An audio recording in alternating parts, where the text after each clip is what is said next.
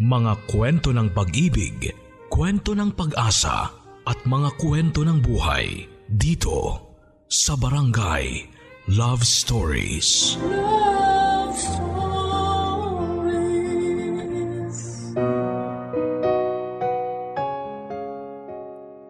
Parte ng buhay ng tao ang mga pagsubok.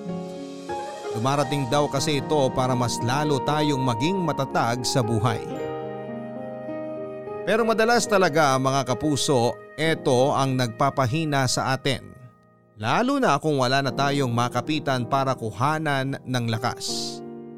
Ikaw kapuso, minsan ka na bang sumuko sa pagsubok na dumating sa buhay mo? Ang pagsubok daw ang humuhubog sa katatagan ng isang tao. Kaya nga palagi raw natin kailangang lampasan ito kahit ano paman ang mangyari. Pero may mga pagsubok kasi na madalas na sabay-sabay na dumarating sa buhay natin. Hanggang sa tayo na lang ang bumitaw at tuluyan ng sumuko. Ang sulat ng ating babasahin ngayon ay pinadala ng ating kabarangay na si April. Isang anak na walang ibang hinangad kung hindi ang pagmamahal mula sa kanyang ina. At isang babae na matagal nang naghihintay ng tunay na pag-ibig mula sa kanyang kapareha. Dumating siya sa punto na pakiramdam niya ay sinadya ng mundo na maging malupit sa kanya dahil sa dami ng mga pagsubok na dumating sa buhay niya. Pero hanggang kailan nga ba siya dapat na magpakatatag? Hanggang kailan niya dapat iisin ang pagmamalupit ng nanay niyang sobrang minahal niya? At hanggang kailan siya maghihintay ng pag-ibig mula sa taong walang pagmamahal para sa kanya? Gusto mo na bang malaman kung sumuko nga ba si April sa mga pagsubok na kanyang hinarap?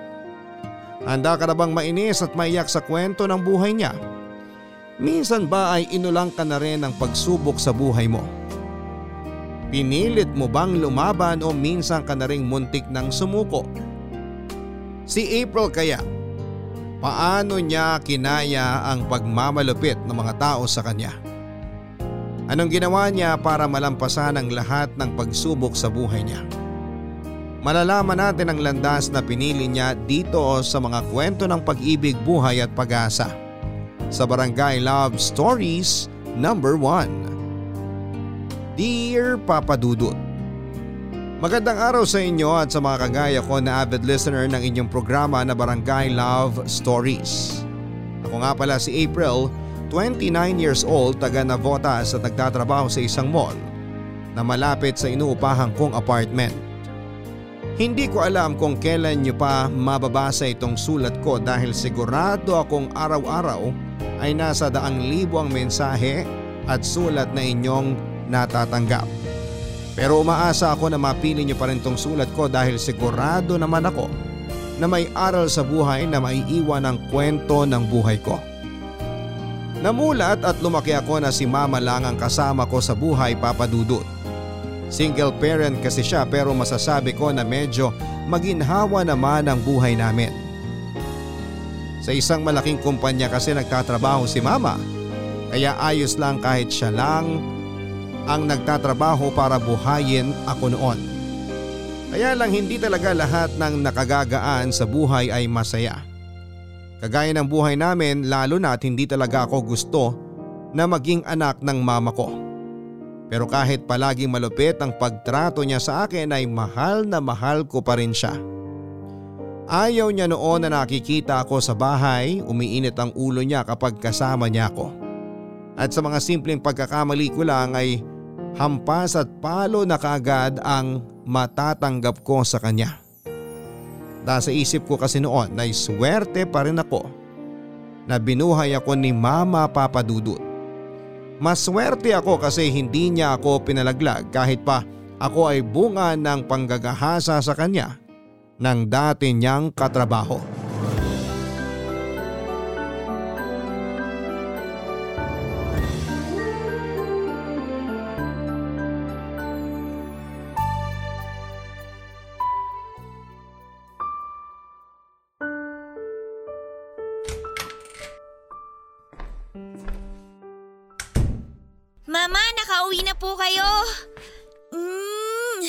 Ano ba? Huwag mo nga akong niyayakap. Naalibadbaran ako sa'yo. Pa- Pasensya na po, Mama. Pero mabuti po at maaga kayo nakauwi ngayon. Akala ko po kasi gagabihin kayo kagaya nung mga nakaraang araw eh. Minalas ako sa sugal kanina, kaya umuwi na lang ako kaysa mas malaking pera pa matalo sa akin. Ganun po ba? Um, kumain na po ba kayo? Hindi pa. Pero nawalan na ako ng gana kasi nakita ko na naman yung pagmumukha mo. Ay, gusto niyo po ipagtimpla ko na lang po kayo ng kape? Mabuti pa ngayon na lang ang gawin mo na may pakinabang ka naman. Hindi yung nakakadagdag ka lang sa sakit ng ulo ko. Sige po, Mama. Ipagtitimpla ko po kayo muna ng kape. Grabe, ang sakit ng ulo ko. Dapat talaga hindi na lang ako lumabas kanina. Minalas pa tuloy ako. Aray! Ang init ng tubig! Hala! Ano bang nangyari? Ba't ang ingay-ingay mo, April? Mama, sorry po. Ano na naman ginawa mong buwisit ka? Napaso po kasi yung kamay ko ng mainit na tubig kaya po nabitawan ko po yung tasa. Sorry po talaga, Mama. Ang sabihin mo, tatanga-tanga ka lang talaga. Halika nga rito, bata ka! Ah, aray, Mama! Ang sakit po! Huwag niyo pong pingutin ang tenga ko! Masasaktan ka talaga sa akin kasi tatanga-tanga ka. Ah, Mama! Hindi ko naman po talaga sinasadya eh! Sorry po! Sorry, Mama! Pinagbigyan na nga kitang ipagtimpla ko ng kape tapos ito pa ang gagawin mo? Babasagin mo lang ang gamit ko at magkakalat ka pa sa kusina. Alam mo bang sobrang sakit ng ulo ko? At ngayon, lalo pang sumasakit dahil sa yung buwisit ka. Aray ko! Tama na po! Tama na po! Masakit na po talaga! Kung hindi mo ako binwisit, hindi ka masasaktang bata ka. Kung hindi ka tatanga-tanga, hindi masisira ang gamit ko sa kusina. Ah, Mama! Hindi ko po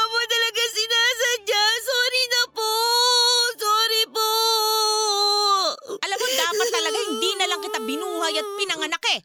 Dapat nung una pa lang pinalaglag na kita para hindi ako nabubwisit sa pagmumukha mo. Dahil sa tuwing nakikita kita, naaalala ko yung demonyong tatay mong buwisit ka. Kaya dapat sa'yo mawala na lang sa buhay ko. Dapat hindi na lang kita binuhay. Aray ko, Mama! Tama na po!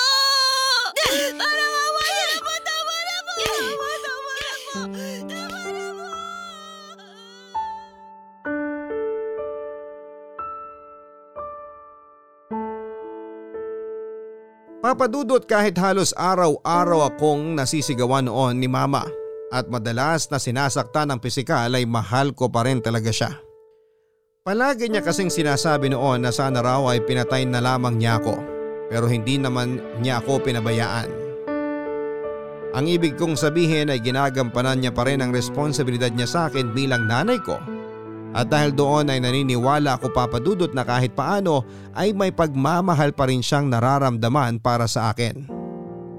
Kaya lang habang tumatagal noon ay mas lalo lamang nagiging mabigat ang mga kamay at mapanakit ang mga salita sa akin ni mama.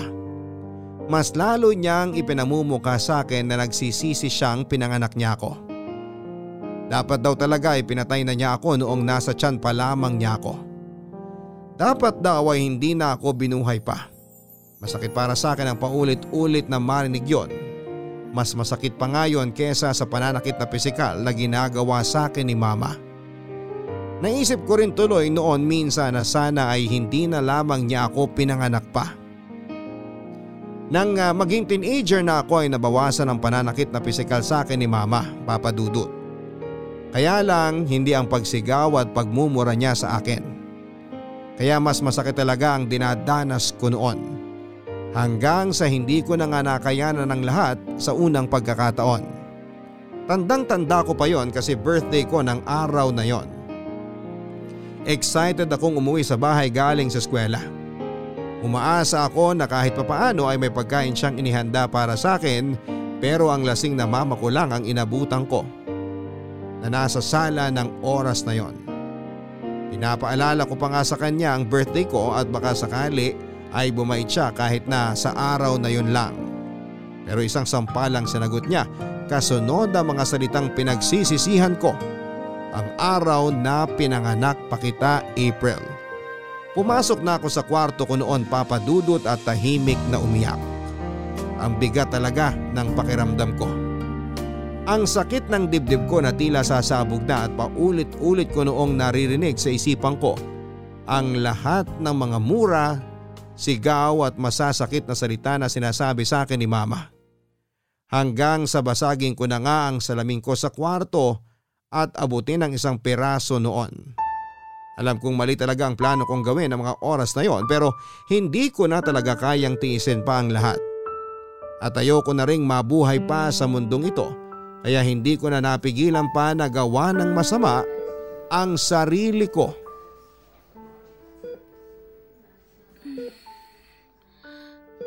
Mama, nasan po tayo?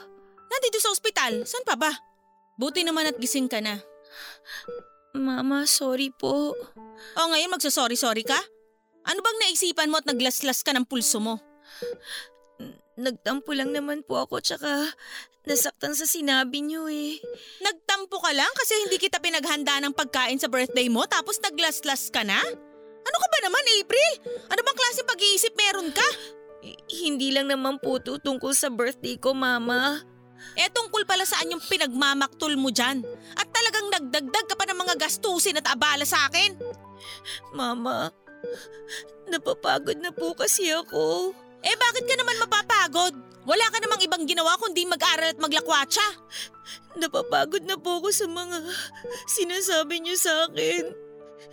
Napapagod na po ako sa lahat ng mga pananakit at pagsigaw niyo sa akin. Alam mo, hindi kita maintindihan. Maswerte ka nga't binuhay pa kita eh.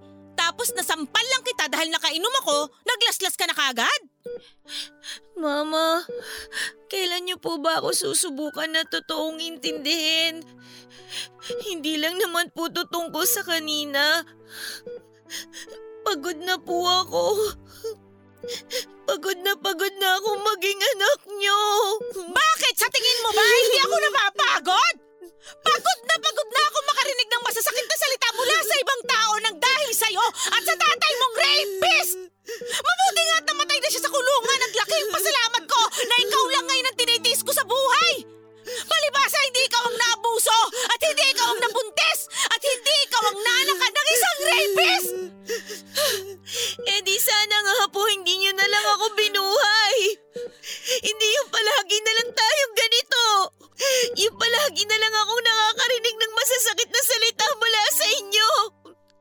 Sana talaga nung una pa lang, pinatay niyo na lang po ako. Ang kapal din talaga ng mukha mong bata ka, no? Binuhay na nga kita, ginastusan at pinag-aral, tapos ganyan pa ang sasabihin mo sa akin? Para naman po kasi nga araw-araw niyo na rin akong pinapatay sa lahat ng mga sigaw at mura niyo sa akin eh. Alam niyo, dapat hindi niyo na lang ako dinala dito sa ospital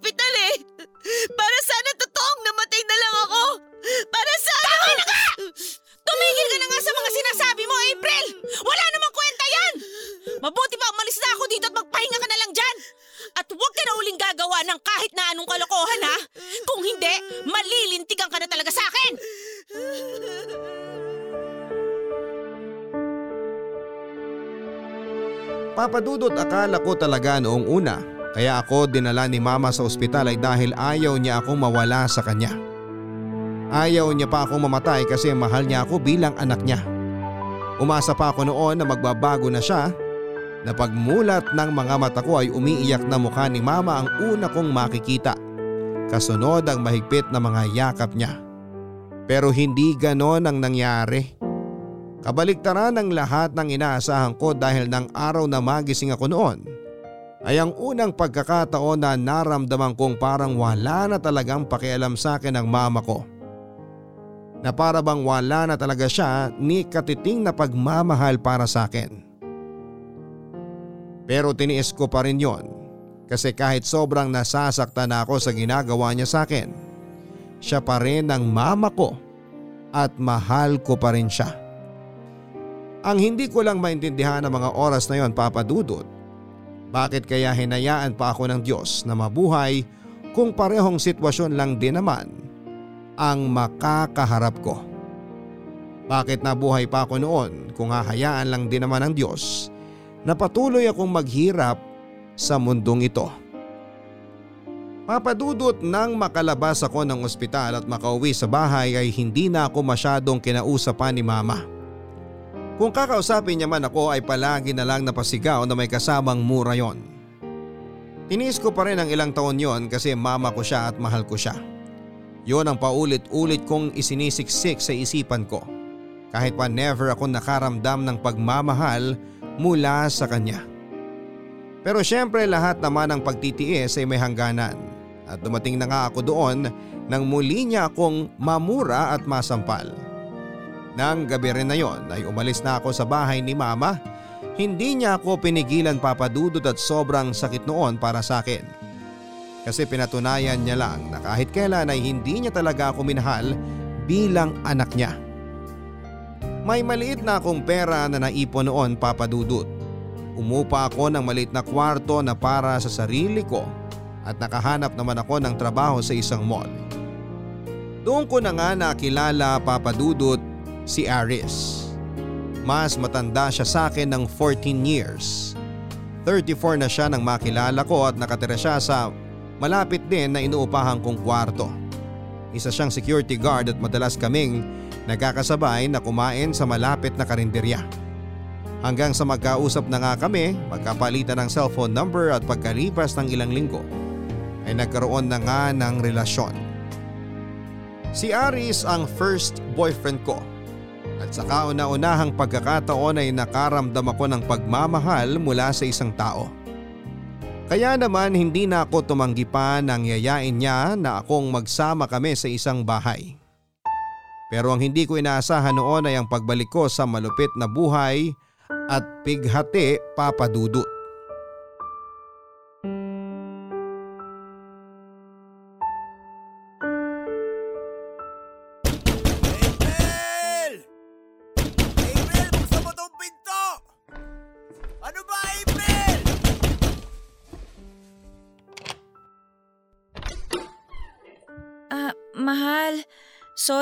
Kasi nakatulog ako.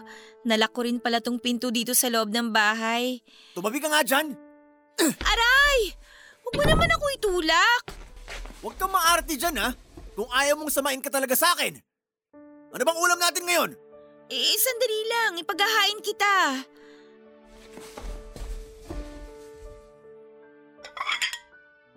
Oh, ito oh. Ano yan? Ah, kanin tsaka pritong dilis. Alam kong dilis at kanin yan, tanga. Ano ba tingin mo sa akin? Bulag? Pagkain ang hinihingi ko, hindi kaning baboy. Hindi naman kaning baboy to, mahal. At talagang sumasagot ka na sa akin, leche ka, ha? Ah! Aray ko! Aray ko! Bitiwan mo naman yung buhok ko, Aris! Nasasaktan ako, ano ba?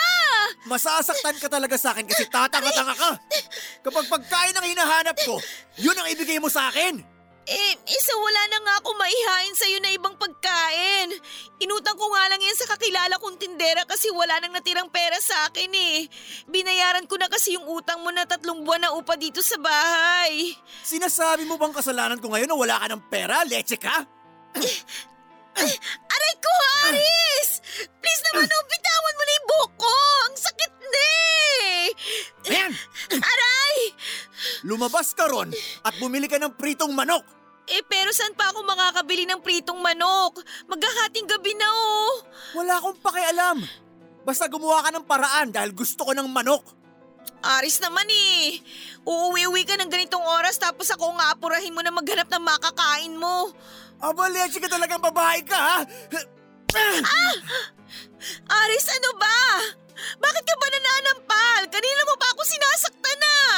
Kasi nakakalimutan mo yata na nakikitira ka lang dito sa bahay ko. Nagsishare naman ako sa mga gastusin dito. Tsaka ako pa nga nagbayad ng utang mo ng upa ng tatlong buwan sa may-ari nitong bahay eh. Alam mo ikaw, kanina ka pa eh. Nakakainit ka na talaga ng ulo babae ka. Halika nga rito. Halika rito! Aris, ano ba? Bitiwan mo nga ang buhok Tandaan mo to, April. Bahay ko to. At ako lang ang masusunod dito. Siguro naman matatandaan mo yan kapag inumpog ko ng ulo mo sa pader! Aray, tama na! Tama na! Aris, parang awa mo maayos kung ayaw mo mas malintikan pa sa akin. Tandaan mo, ako lang ang nagmamayari ng bahay na to. Ako lang!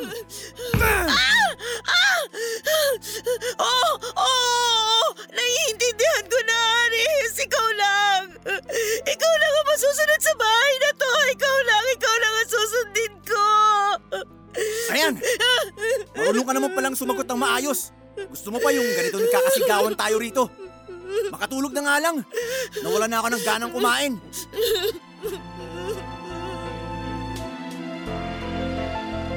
Papadudot pakiramdam ko noon ay malas ko talaga sa taong nakakasama ko sa buhay. Pagmamahal lang naman ang gusto kong matanggap at maramdaman mula sa kanila. Pero wala silang ibang ginawa kundi ang saktan lamang ako. Niisip ko kung bakit ba nila ginagawa yon sa akin. Bakit nila ako sinasaktan? Bakit hindi nila ako magawang mahalin? Sa kabila ng nangyari na yon ay hindi rin naman kaagad ako nakipaghiwalay noon kay Aris Papadudut. Naniniwala kasi ako na pwede pa siyang magbago at pwedeng bumalik yung unang Aris na nakilala ko at naging mabait sa akin. Ilang linggo at buwan ko pang tiniis ang pananakit niya sa akin. Hanggang sa sumuko na rin ako dahil may mga oras na halos muntikan na niya talaga akong mapatay dahil sa pananakit niya. Kaya umalis na ako sa buhay niya dala ang mga gamit ko nang hindi ako nagpapaalam sa kanya. Mabuti na lang at may mga katrabaho ako noon na naging mabait sa akin kagaya ni na Faye at Darius. At doon muna ako nakitira sa apartment na tinutuluyan ng katrabaho kong si Faye Papadudut. Grabe, nakakapagod yung chef natin kanina, no? Ay nako, sinabi mo pa. Malapit na kasing magpasko kaya marami ring nagsha-shopping ngayon sa mall. Pero mas marami pa rin ang nag-window shopping lang. Napampasikip lang naman sa mga mall. Dapat hindi na lang sila dumadagdag sa dami ng tao para hindi na tayo nasistress sa kanila. Hayaan mo na sila. Baka pampatanggal na lang din nila ng stress sa bahay yung pamamasyal. Sa bagay, tama ka dyan. Basta, April, magkasama tayo sa Pasko ha. Hindi kasi ako uuwi sa probinsya namin eh. Wala rin naman ako ibang pupuntahan sa Pasko kaya sigurado na makakasama mo talaga ako sa apartment. Ay oo nga. Hindi ka na nga pala umuwi sa bahay ng mama mo. Nasanay kasi ako na yung mga nakakasama ko sa apartment, umuwi sa kanila pag Pasko, kaya madalas wala talaga akong nakakasama. Pero sigurado na may makakasama ka na kasi nga wala rin naman ako ibang pupuntahan eh. April!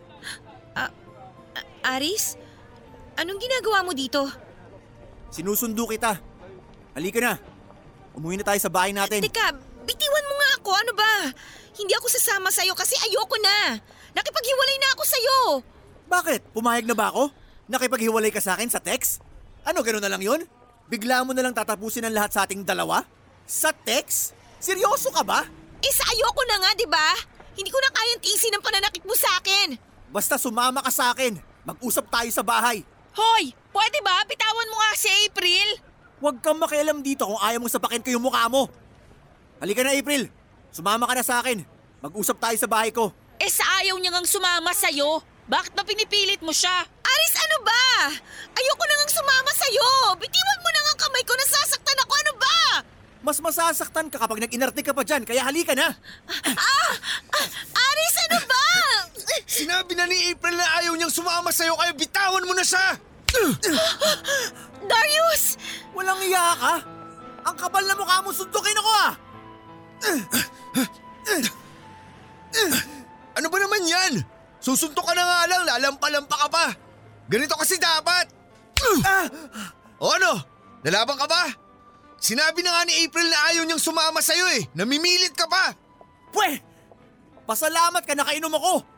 Pero babalikan ko kayo. Lalo ka na, April! Pwe! April, ayos ka lang? Oo, ayos lang ako. Thank you, Feya. Pati na rin sa'yo, Darius. Wala yun. Mabuti pala at naabutan ko pa kayo naglalakad papunta sa sakayan. Kaya nga eh. Kung hindi, baka nakaladkad na ako ni Aris papunta sa bahay niya. Ang war freak pala talaga ng ex-boyfriend mo. O April, nakakatakot. Ay, Yun talaga ang dahilan kung bakit ko siya hiniwalayan. Kasi masyado niya talaga akong sinasaktan eh. Salamat ulit sa inyong dalawa ha. Lalo na sa'yo, Darius. Thank you talaga.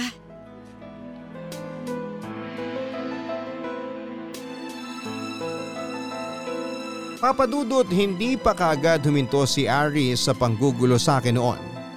Palagi siyang tumatawag at nagtitext sa akin na ayusin na raw namin ang relasyon naming dalawa. Na magbabago na raw siya at hindi na niya ako sasaktan. Sinabi ko na ayoko na talaga dahil pagod na akong mahalin siya at pagkatapos kong i-reply yon ay magkakasunod na mura at pagbabanta ang tinext niya sa akin.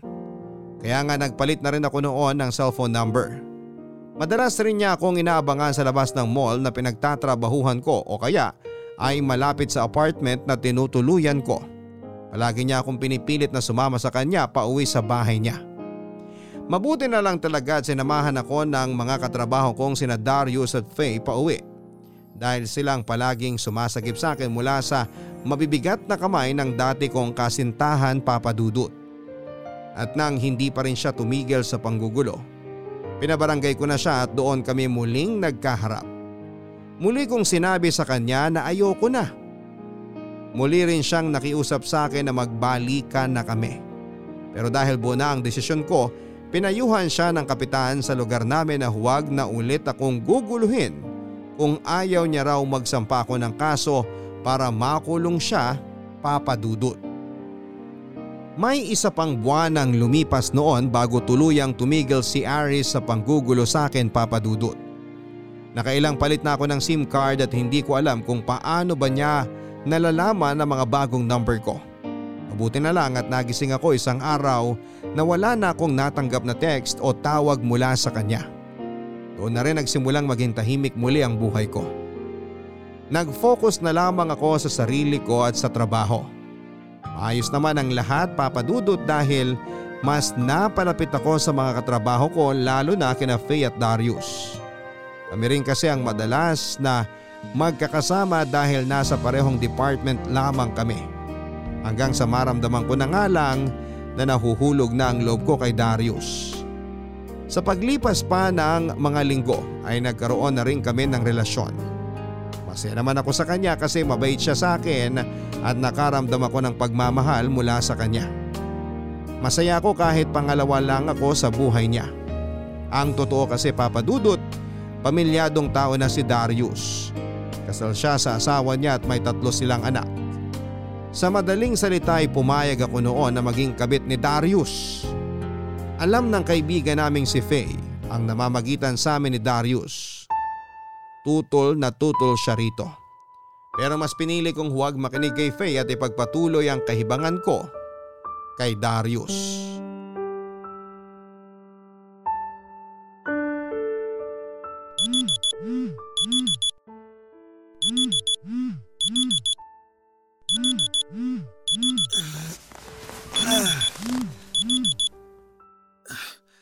Alas 7 na pala ng gabi. Kailangan ko na umalis. Magbibihis na ako. Darius, mamaya ka na umalis. Hindi pwede. Baka kasi magtaka ang misis ko. Sabihin mo na lang na nag-overtime ka ngayon sa trabaho kaya na-late ka ng uwi. April, wala akong pasok sa trabaho ngayon. At dapat nasa bahay lang ako. Pero nandito ako ngayon kasama mo dahil ang alam ng misis ko, canceled ang mga rest day natin. Tapos malilate pa ako ng uwi. Madali lang naman magdahilan kung gusto mo talaga eh.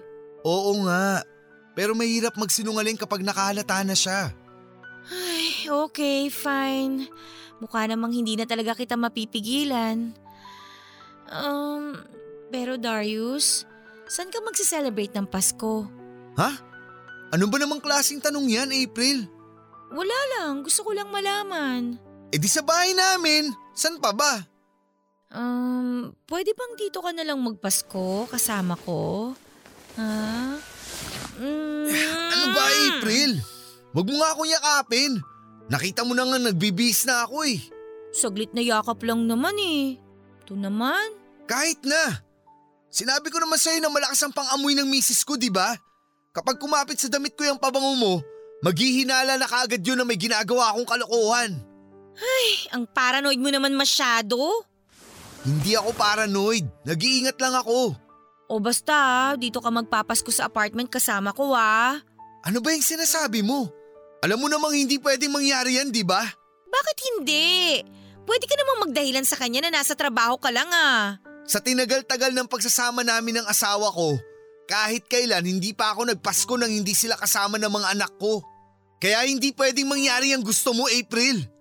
Saka alam mo, may napapansin ako sa'yo eh. Bakit ba ang drama mo masyado ngayon? Hindi ako nagdadrama, naglalambing lang ako. Magdadalawang buwan ng relasyon natin pero parang wala man lang nagbabago. Ano bang pagbabago ang gusto mong mangyari? Yung hihiwalayan ko ang asawa ko at iiwan ang mga anak ko para lang sa'yo? April, akala ko ba nagkakaintindihan tayo? Kung ano man ang namamagitan sa ating dalawa, hindi relasyon ang tawag dito. Tikiman lang to, okay? Tikiman! Yun lang!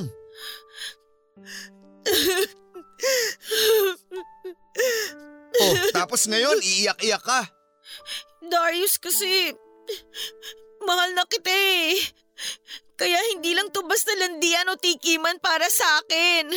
Eh kung gano'n naman pala, tigilan na lang natin to. Kasi kung pinapantasya mo na iiwan ko ang pamilya ko para sa'yo, pues gumising ka na sa katotohanan na kahit kailan hindi yun mangyayari. Hindi ko ipagpapalit ang pamilya ko para lang sa'yo, okay? Tandaan mo yan.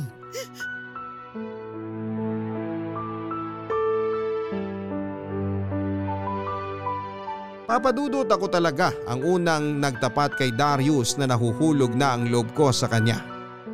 Sinabi niya noon na gusto niya rin ako pero hindi pwedeng maging kami dahil pamilyado siyang tao. Nang dahil doon papadudot ako na rin na nagsabi kay Darius na ayos lang sa akin kahit gawin niya akong pangalawang babae sa buhay niya. Okay lang kahit maging kabit niya ako. Hindi talaga pumayag si Darius noon pero ako ang naging mapilit at makulit. Hanggang sa sinabi niya na payag na siya pero huwag ko raw asahan na pipiliin niya ako kesa sa pamilya niya. Nangako naman ako sa kanya papadudot na ayos lang sa akin kung ano man ang kaya niyang itugon sa pagmamahal na nararamdaman ko para sa kanya. Ayos lang kahit pakikipagsiping lang ang habol niya sa akin. Basta nayayakap at nakakasama ko siya. Pero may oras talaga na hindi tayo nakokontento sa kayang ibigay sa atin ng taong mahal natin. Dahil ng mga oras na yun ay naghahanap na ako ng pagmamahal mula kay Darius. Bagay na alam kong hindi niya kayang ibigay dahil sa pamilya niya. Wala nga nang magtalo kami sa apartment ni Faye na tinutuluyan ko pansamantala ay iniwasan na ako ni Darius sa trabaho tuwing shift namin. Hindi niya na rin sinasagot ang mga tawag o text ko hanggang sa i-block na niya ang number ko.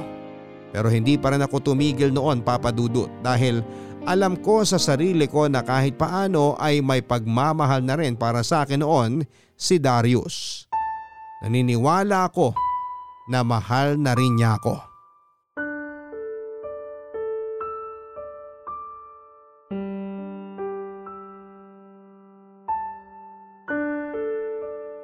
Siguro naman makukontak ko na si Darius gamit tong bagong SIM card na to.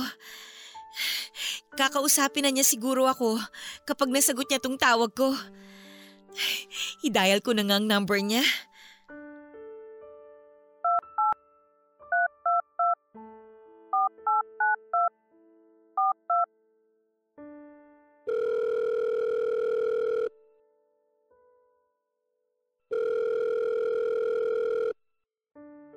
Hello? Sino to? Darius? Ako to, si… Ikaw na naman, April. Ano na naman bang gusto mo? At ang lakas pa talaga ng loob mo na tumawag sa akin. Mabuti na lang at di pa ako nakakauwi sa bahay namin. Kung hindi, baka magkagulo pa kami ng asawa ko nang dahil sa'yo. Eh, gusto lang kitang makausap kasi iniiwasan mo na ako sa trabaho eh. Huwag ka naman magalit sa akin, Darius.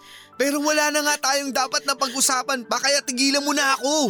Darius, please. Kausapin mo kasi muna ako ng maayos. Wala na nga tayong dapat pag-usapan. Dahil tapos na kung anumang namamagitan sa ating dalawa. Bakit ba ang hirap mong makaintindi? Ganyan ka ba talaga katanga? Darius, mahal kita! April, ayan ka na naman sa kadramahan mo eh. Pwede bang itigil mo na nga yan? Hindi nga ako nagdadrama lang. Mahal talaga kita, Darius. Darius, minahal mo naman ako kahit konti lang, di ba? Gusto mo talagang malaman ng totoo? Oo! Okay, sige. Ito ang totoo, April. Kahit kailan, wala akong naramdaman ni katiting na pagmamahal para sa'yo. At alam mo kung ano lang ang nararamdaman ko para sa'yo bukod sa init ng katawan? Awa! Awang-awa ako sa'yo, April. Naaawa ako sa'yo kasi pilit mong hinahanap sa iba ang pagmamahal na ikaw mismo hindi mo maibigay sa sarili mo. Hindi totoo yan! Talaga? Sigurado ka? Eh uhaw na uhaw ka nga sa pagmamahal, di ba? Kaya nga ayaw mo akong tigilan eh. Kasi ang gusto mo lagi, yung nanlilimos ka ng pagmamahal mula sa ibang tao. Kaya pwede ba April, kung may problema ka sa sarili mo, huwag mo nang idamay ang ibang tao. Kasi nakakaperwisyo ka na. Kaya tigilan mo na rin ang pagtawag at paglapit-lapit sa akin. Sige na! Darius, teka lang! Mag-usap muna tayo! Huwag mong... Hello?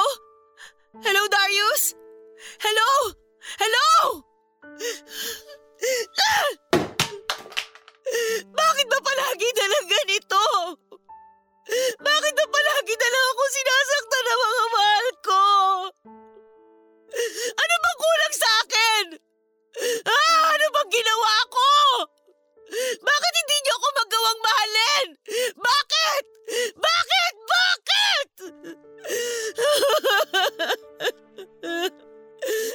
Ayoko na.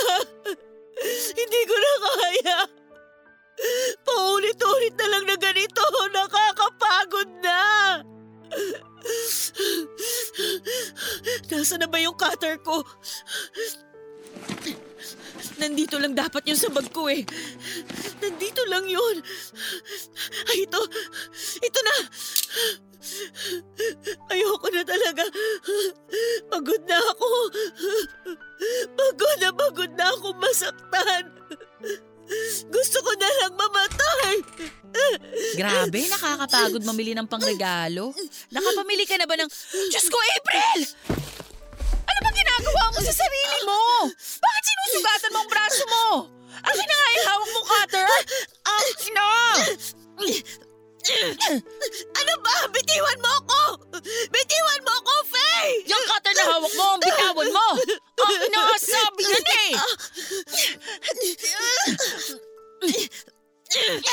Dapat kasi dito tinatapon eh! Ano bang problema mo? Si Darius na naman ba? Sinabi ko naman kasi sa'yo na tigilan mo na yung lalaki na yon. Kasi wala ka mapapala sa kanya. Tigas kasi ng ulo mo. Faye, ayoko na.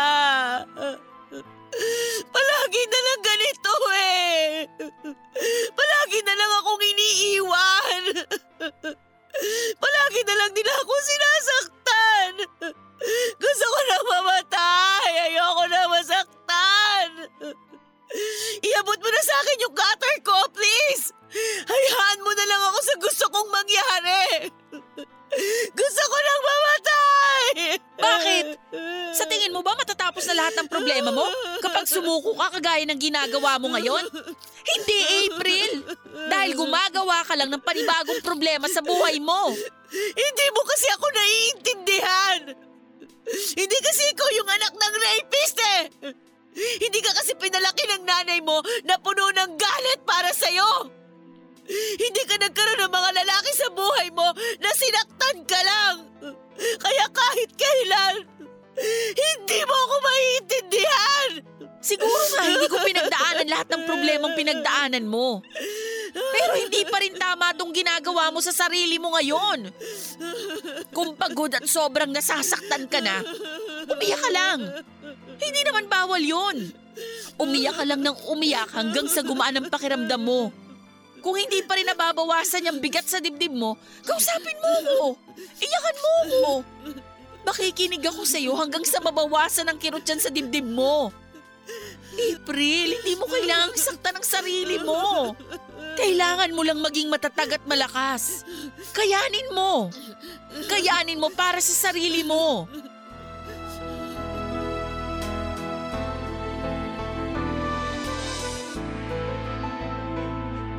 Papadudot ilang beses pa ako nagpumiglas mula sa pagkakayakap sa akin ni Faye hanggang sa ako na rin ang mapagod at kusa na lang napayakap sa kanya habang umiiyak. Sinunod ko ang sinabi niya na iiyak at isigaw lang ang lahat sa kanya. Oo nabawasan ang kirot sa dibdib ko pero hindi yun tuluyang naglaho.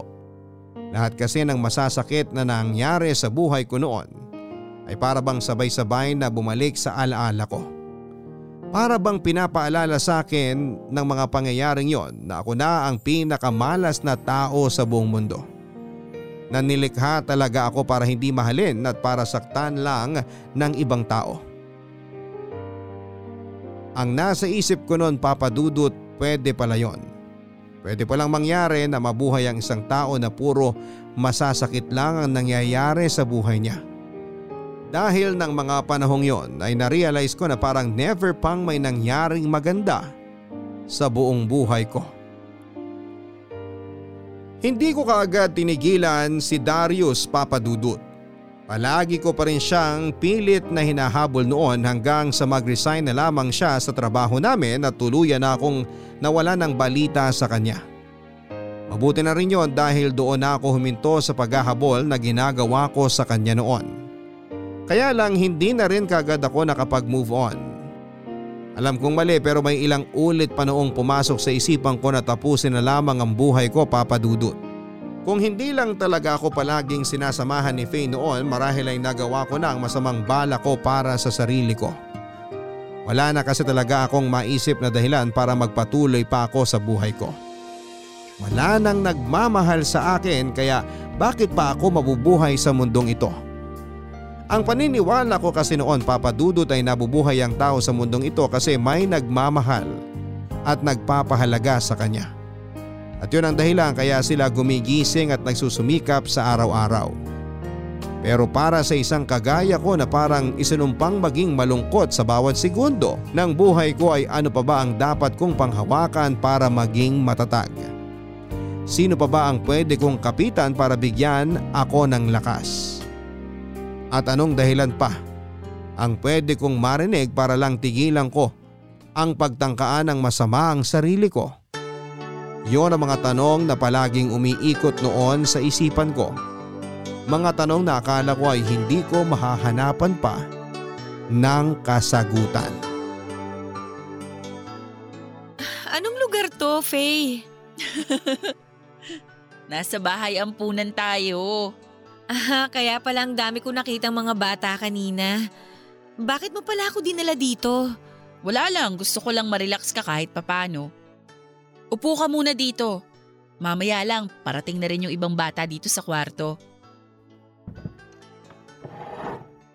Paano naman ako marirelax sa ganitong klasing lugar eh? Halos lahat ng mga nakatira dito kagaya ko. Tinaboy din sila ng mga sarili nilang magulang at hindi minahal. Alam mo, April, maraming iba't ibang kwento ang buhay ng tao. Pero lahat ng kwento, naniniwala ako na nakakapagbigay ng aral sa iba. Kahit nga yung kwento ng buhay ng mga batang nandito sa ampunan, alam ko na pwede rin yung maging inspirasyon. Pati na yung kwento mo, sigurado ako na maraming matututunan ng iba kapag narinig nila yon. Kaya sigurado ako na maaaliw ka kapag narinig mo ang mga kwento ng buhay nila. Wala naman silang aral na makukuha sa kwento ng buhay ko eh. Baka puro awa lang ang maramdaman nila sa akin. Kasi nga lumaki ako na kahit kailan, hindi ako nakaranas ng pagmamahal mula sa ibang tao. Hello, Ate Faye! Jared! Nandiyan ka na pala! Nasaan yung ibang mga bata? Papunta na rin po sila. Pinauna lang po ako ni na Sister Laika dito para mag-ayos ng ibang mga gamit. Ah, ganun ba? Oo nga pala, ito si April. April, siya naman si Jared. Hi po, Ate April. Hello rin sa'yo, Jared. O siya, maiwan ko muna kayo dito ah. Oh, saan ka pupunta, Faye? Iaabot ko lang kina sister tong nakolekta ko ng mga libro na donasyon mula sa barangay namin. Jared, ikaw munang bahala kay Ate April ha. Sige po, Ate Faye. Bye po!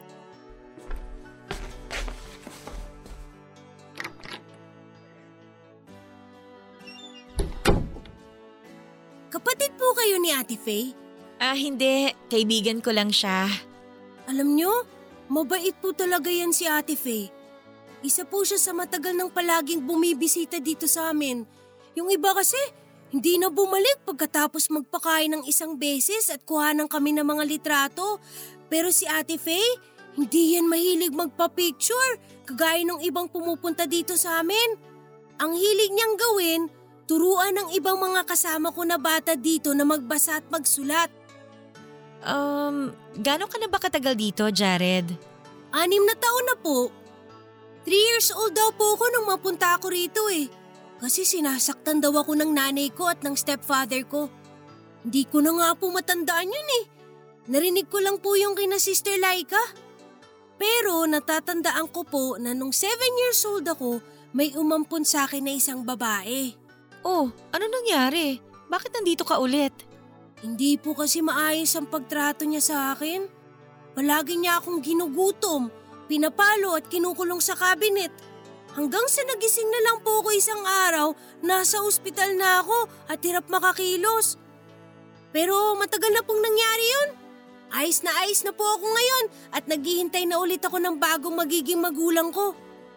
Um, hindi ka ba natatakot na baka saktan ka ulit ng bagong aampon sa'yo? Nung una po natakot na talaga ako kasi baka ikulong ulit ako sa cabinet ng bagong magiging magulang ko eh. O kaya hindi niya rin ako pakainin ng maayos sa tamang oras. Pero sabi nga ni na Sister Laika, hindi po masama ang lahat ng tao at hindi hahayaan ng Diyos na may mangyaring masama ulit sa akin. Kaya naisip ko po na siguro kaya ako ibinalik dito para na rin makatulong sa mga bata na mas mahina pa ang loob kesa sa akin. Ganun naman po talaga dapat, di ba? Hindi tayo nagagalit sa mundo at dapat tinutulungan natin ang mahihina. At kung tayo man ang mahina, meron ding malalakas na tutulong sa atin kagaya ng Diyos. Basta ang mahalaga po, palagi tayong maging matatag habang nabubuhay tayo.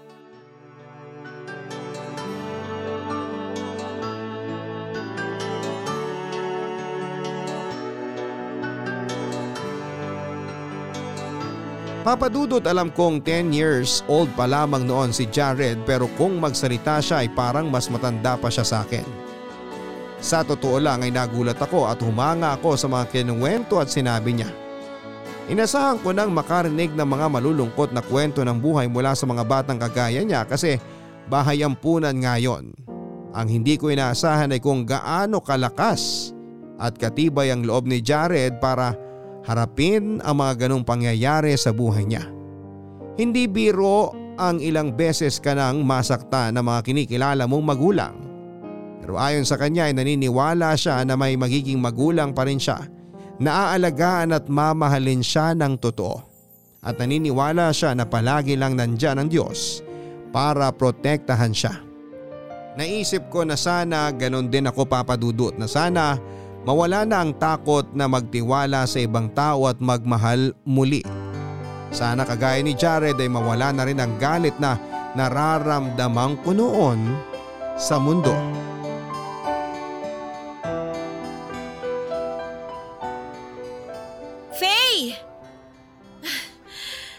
Ha, ngayon lang ako. Kanina ka pa ba naghihintay dito sa may gate? Di naman masyado, mga 10 minutes lang. Ano ba yan? Nakakahiya naman sa'yo.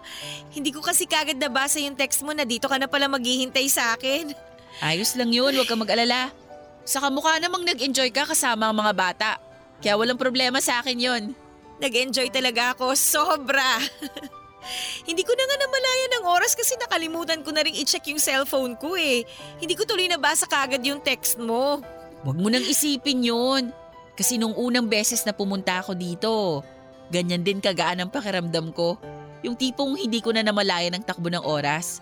Kaya nga madalas akong bumabalik dito dahil masaya talaga silang kasama. Ay, oo nga eh. Nakwento ni Jared kanina na isa ka raw sa pinakamadalas na dumalaw dito sa kanila. Nasa probinsya kasi yung mga kapatid kong bata. Eh hindi ko naman sila palaging matawagan kasi mahina ang signal dun sa bahay ni nanay. Kaya ito, para hindi ako masyadong malungkot, pumupunta ako dito.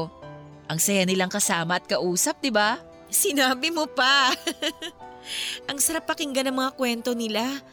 Nakakaiyak pero nakaka-inspire. Lalo na yung kay Jared. Isa siya sa may pinakamaraming kwento kanina.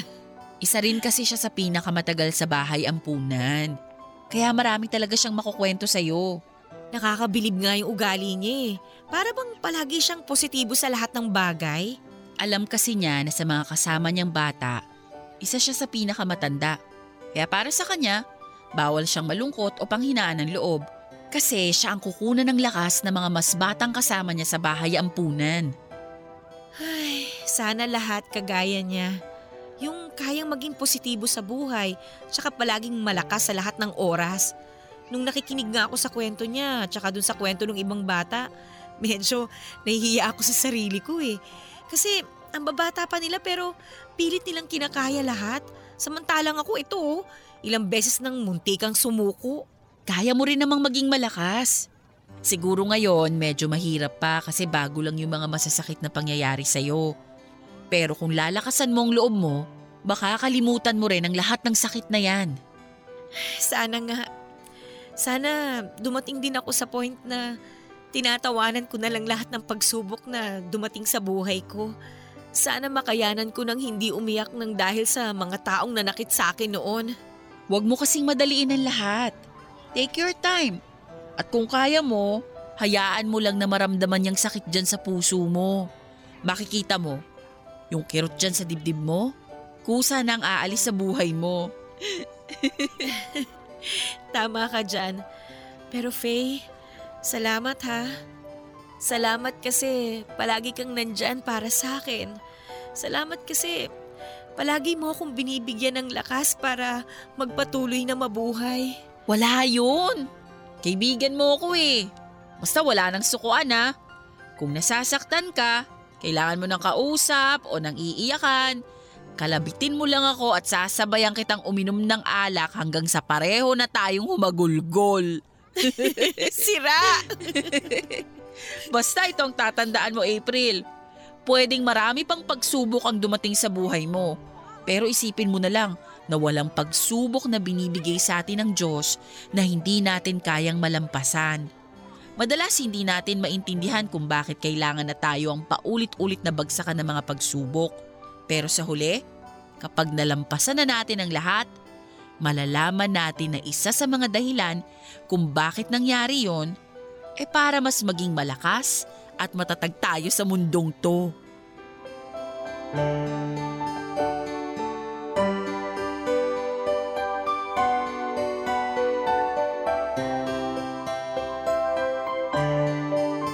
Papadudot na realize ko na hindi naman talaga lahat ng tao ay masama at gusto akong saktan.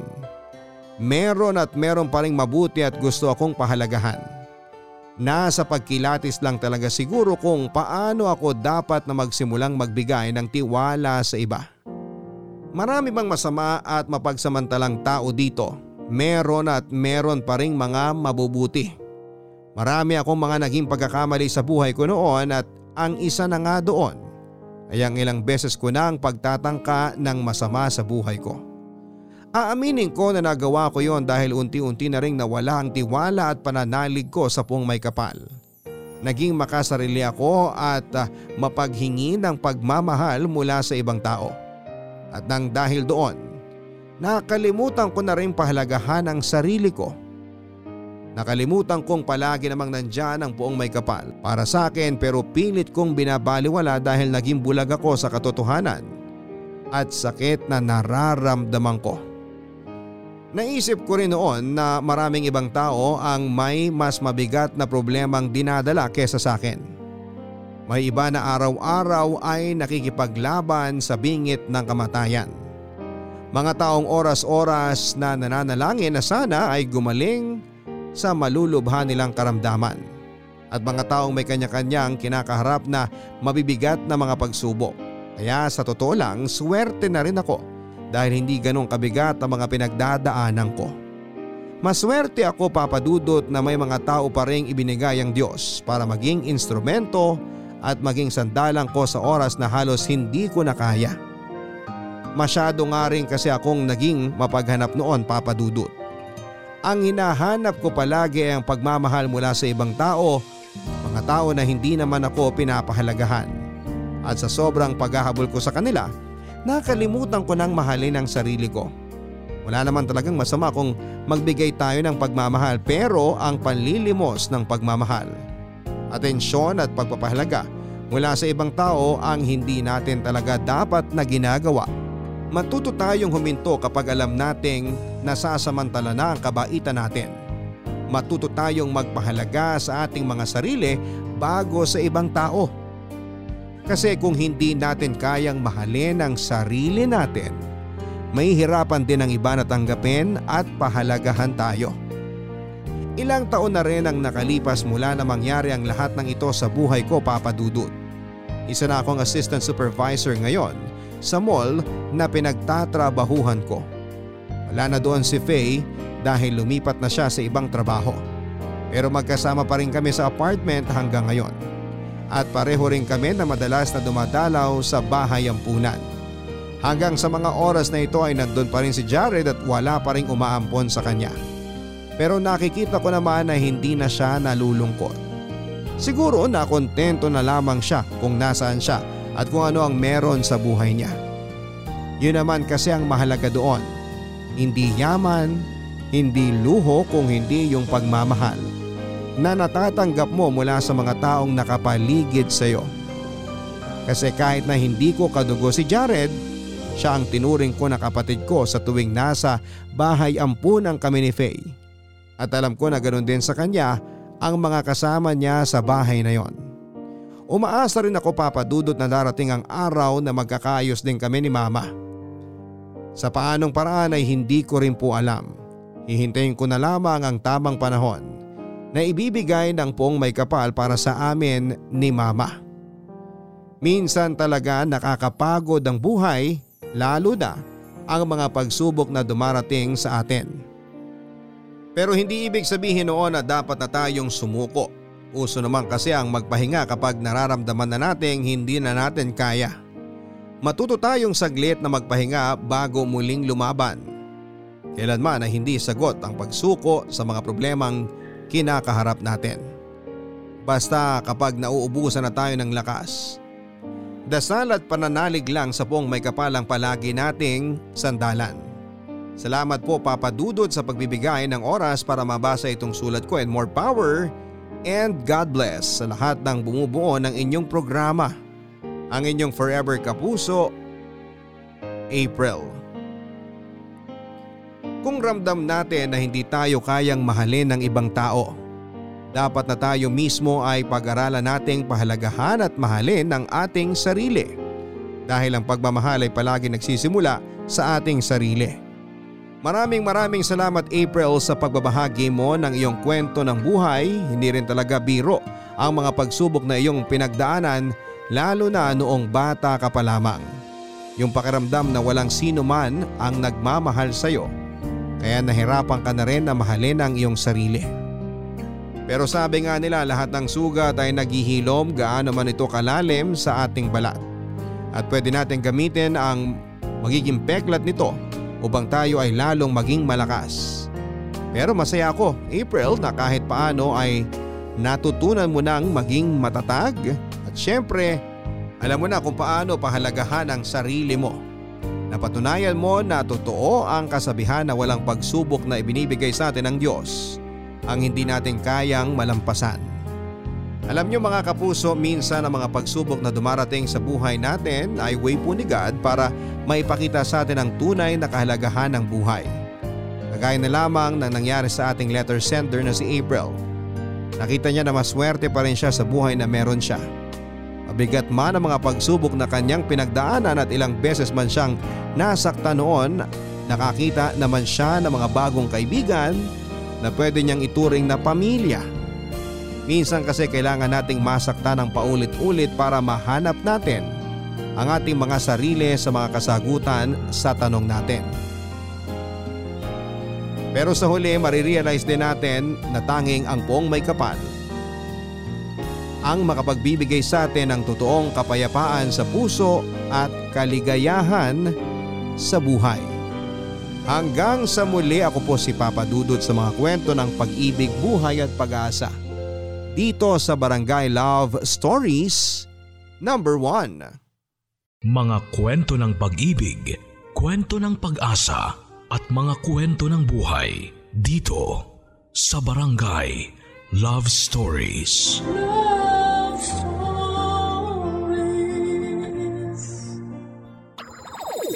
Nagustuhan ng iyong napakinggan? Ituloy yan via live stream sa www.gmanetwork.com/radio.